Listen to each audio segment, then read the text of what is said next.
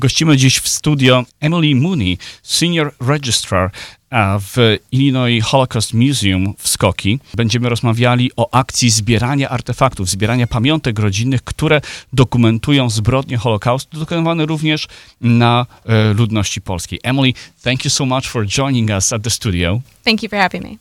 And before we start discussing the artifact drive, I'm going to have to ask you about the museum. Tell us, uh, what's the mission of the Illinois Holocaust Museum? So our mission is to remember the past and transform the pu- future. Um, and we're dedicated to preserving the legacy of the Holocaust by honoring the memories of those who were lost and by teaching universal lessons to combat hatred, prejudice, and indifference. Who's the usual visitors? Like, if any of our listeners want to go there and tell us what to expect, how to plan the visit at the museum. So you can purchase tickets in advance on our website, which we highly recommend, um, because that way you can book the extra experiences in the hologram or the V R mm-hmm. uh, theaters. And right now we're pretty busy with field trips uh, as school is closing for the year. So it's best to visit in the afternoon when the field trips have kind of gone so that you have more space and time for yourself to uh, visit the museum. But then also the summer uh, will be fantastic as well. Let's stop for a second at those interactive uh, displays and, and, and the holograms uh, and, and touch screens. There are, there are plenty of those options, and these are especially attractive for the younger generation, for people who are super accustomed to interacting with, with technology. Tell us about that. Yes. Um, so we have our holographic theater where visitors can interact Uh, with a virtual survivor, ask them personal questions and get uh, direct and responses back. We also have our uh, virtual reality theater, which uh, will soon have five different virtual reality films that follow the stories of various survivors that had various experiences. One in Shanghai, um, two that had been in Auschwitz. Um, We're going to come back to one of the special exhibitions that's going to be opening up later in May in, in a few minutes. But right now, let's focus on the artifact collection drive. But again, before we begin, mm-hmm. Emily, tell us what exactly is it that you do at the museum as the senior registrar? I am in charge of the museum's artifact collection. So we have around thirty-five thousand artifacts in our collection at the moment, um, which range from documents, photographs, physical everyday objects, clothing. And all of these art- artifacts represent the stories of peoples that were victims of Nazism.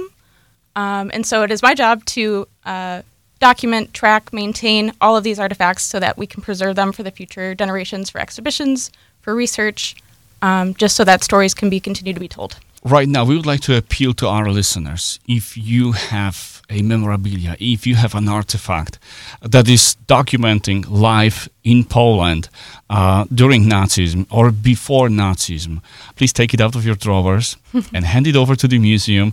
Let's uh, show it to the public and, and, and let's tell the story.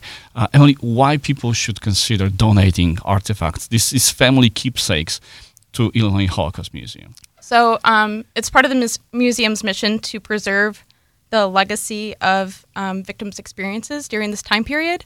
Um, not only Jewish people, um, Catholic, Orthodox Poles as well were victims. Um, so anybody that experienced ghettoism, uh, being in a camp, um, fighting for the resistance or the underground, um, those stories are all very important and they should all be very um, preserved and told. So what actually constitutes an artifact? If if people have collections of old photos, is is that sufficient enough? Is that important enough for you to accept as an artifact? Yes. Does it have to be something special, something important, like a, like an official document uh, or, or or object? Um, not necessarily. So uh, we like to tell this, the family's entire story. So if you have photographs from before the war that represent people that were either victims or survivors of the uh, atrocities of the Nazis. We would take that, um, we take identification cards, uh, uh, legal documents, um, any, any any everyday household item that might have um, had with you in that experience, um, silverware, mm-hmm. those types of things. How about some recordings? If if anybody has a recording, a, a family video mm-hmm. of somebody describing those times, life in Poland in the nineties, in, in nineteen forties, would you accept that also? Yes, yes, we do have a collection of oral histories, which mm-hmm. um, is the person telling their experience themselves. Okay, so what happens if, if people actually will donate something? What's going to happen with those artifacts? Will those be displayed later on? Um, so while we can never promise display, uh, we only have a very limited display section in the museum. Mm-hmm. There's four hundred fifty artifacts on display, and we have thirty-five thousand in our yeah. collection. Um, however, we hope to utilize our collection as best as possible. We have researchers coming in constantly contacting us. We have other museums that ask to borrow our artifacts. Um, and it's just really important to save these all for the future generations as well. We never know what people will be interested in in the future. You mentioned that you are not focusing on uh, the Jewish uh, population uh, only, that you're looking also for other minorities. So if those artifacts are documenting life of, I don't know, Poles, Roms, or or any other ethnic groups, you are also very much interested in, in, in those. Yes, that's correct. Um, so right now in our collection, we have a very small representation of people outside of the Jewish community. Mm-hmm. And um, Poles, Soviet P O Ws, um, Jehovah's Witness, Roma, and Sinti, those people were large victim groups as well, and they're just not very well represented in our collection. So we'd love the opportunity to be able to tell their stories more thoroughly um, and at a more personal level. I guarantee that there's plenty of super interesting artifacts that you came across that were recently donated to, to the museum. Could, could, can you give us a couple of examples of of items that people actually donated to the museum that went through your hands? Yeah, certainly. So, um, for instance, two years ago, we were contacted by a local Polish family. They were non-Jewish, and they were sent to Germany to do forced labor under the Zivilarbeiter Program.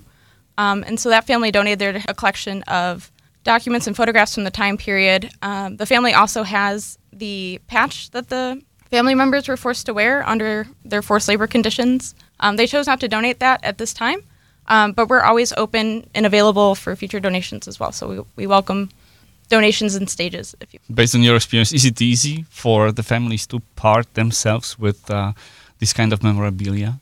No, it can be it can be very difficult. In meeting with uh, donors, you can see the attachment and the love they have for these materials, um, but they also, I think, feel very proud to know that these materials will be preserved, they'll be safe in our museum um, under our archival storage conditions, and that so they'll be shared with future generations and perhaps not get lost um, once they pass.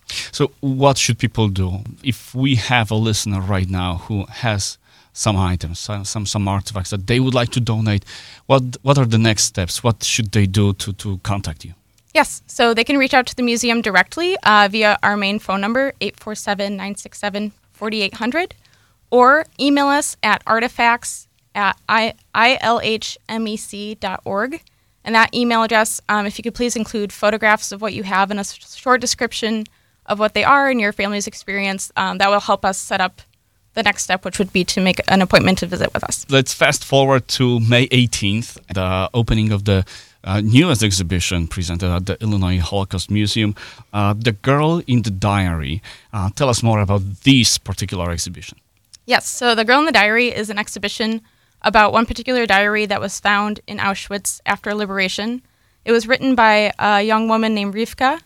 Rywka was in the Łódź ghetto and then eventually taken to Auschwitz. And so the whole exhibition just focuses on her story specifically. This uh, exhibition originated in Poland. It was actually first shown to the public at the Galicia Museum in Krakow. Now it's being brought over uh, here to Chicago, and Polish population here has a certain benefit of that because, as I understand, this exhibition is also going to be available in Polish. Is that correct? That's correct. This will be the first time that this exhibition is presented in both English and in Polish in the United States. And it's also dubbed as a quest for Rywka. Uh, going through that exhibition, people will be uh, trying to reconstruct what happened to, to Rywka after she um, was sent to, to Auschwitz. Do we know, can you reveal uh, a little of the mystery? Uh, did Rywka survive, or we are left with speculations only? Um, so what we know, uh, after Auschwitz, Rywka was sent on to two other camps. Um, she was liberated from Bergen-Belsen in April of nineteen forty-five.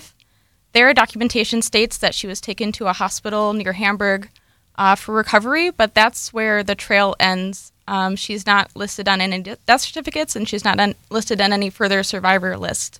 So we don't really know what, what happened to her after that point. This uh, exhibition will feature a number of interactive uh, opportunities to in- in- interact with uh, touch screens, listen to recordings. Uh, can you tell us more about those uh, elements? Yes, so there's uh, various opportunities for interactivity. Um, there will be a touch table where one can dive deeper into the diary um, and find out more information about the various places Rywka had been interned, uh, the Łódź ghetto, Auschwitz, et cetera. There are also on the on the uh, exhibition table touch tables to further read entries from her diary, as well as projections of various images from the Łódź ghetto taken by Henrik Gross. And um, there will be a short looping film of survivors talking about their experiences in Łódź. May eighteenth. That's the opening of the exhibition. It's going to be presented through September twenty-fourth of twenty twenty-three. So, Emily, tell us once again, where can people find more information about the museum and uh, what's the address, you know, all the information necessary to, yes, to, to so visit. Yes, so Illinois Holocaust Museum and Education Center is located in Skokie, Illinois, nine six oh three Woods Drive. Um, we're right off the highway on Gulf Road. And you can find us on our website, il holocaust museum dot org, or on all the social media um, apps as well. Thank you so much. Emily Mooney, the Senior Registrar at the Illinois Holocaust Museum, was our guest. Thank you so much, Emily. Thank you.